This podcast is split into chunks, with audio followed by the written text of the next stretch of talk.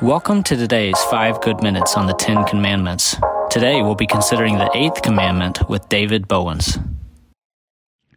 Now, the Word of God affirms that all of the commandments are captured in the first two commandments. They are to love the Lord your God with all your heart, with all your soul, with all your mind. And the second is to love the, your neighbor as yourself. We find that in Matthew 22, verse 37 through 40. If this is true, then when we steal, we are not just breaking the eighth commandment, we are breaking the most important commandment. Matthew 22 and 38 affirms that.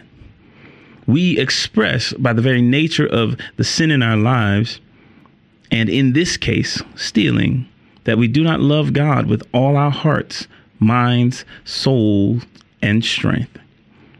This can be a harsh reality, yet a reality all the same. But thank God for his love for us, and that while we were yet sinners, Christ died for us. We can find that affirmed in Romans 5 8. Even on Calvary's cross, when Jesus was being crucified, he was not alone. There were others being crucified alongside him. The difference was he was not guilty, yet he was bearing the burden of sin for all of us. And even there on the cross, he offers forgiveness and freedom from sin to the criminal, the guilty. Luke 23 39 through 43 says, One of the criminals who hung there hurled insults at him. Aren't you the Messiah?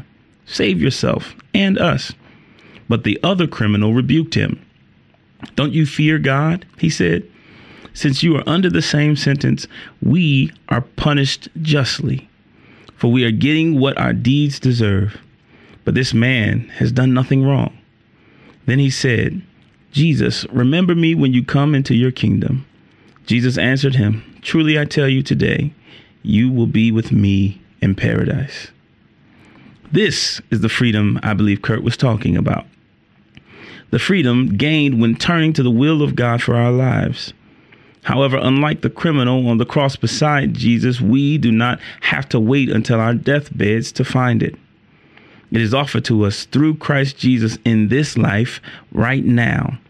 We do not have to live this life attempting to take care of ourselves by our own hands. We can actually trust God with all that we are and with all of our concerns because He cares for us.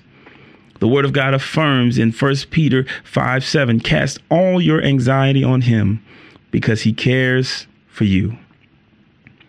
There may be some who feel like they they need to keep stealing for a multitude of reasons, but I'm I'm telling you we can trust God with all that we have and all that we don't.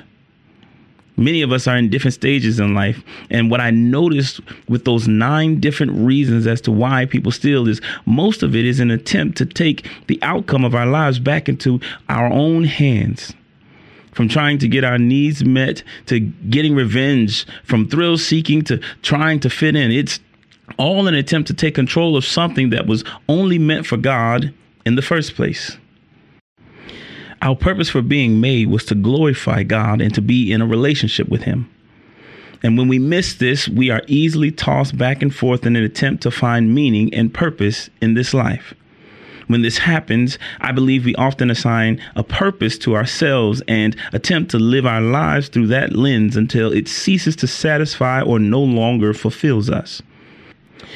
Then we are back at the drawing board, always running into the brick wall when true freedom is found in the one we were made to be in relationship with from the very beginning. Thanks for joining us. Be sure to check out all our content and podcasts on Orchard Hill Plus. You can find that and so much more on our website or the Orchard Hill app.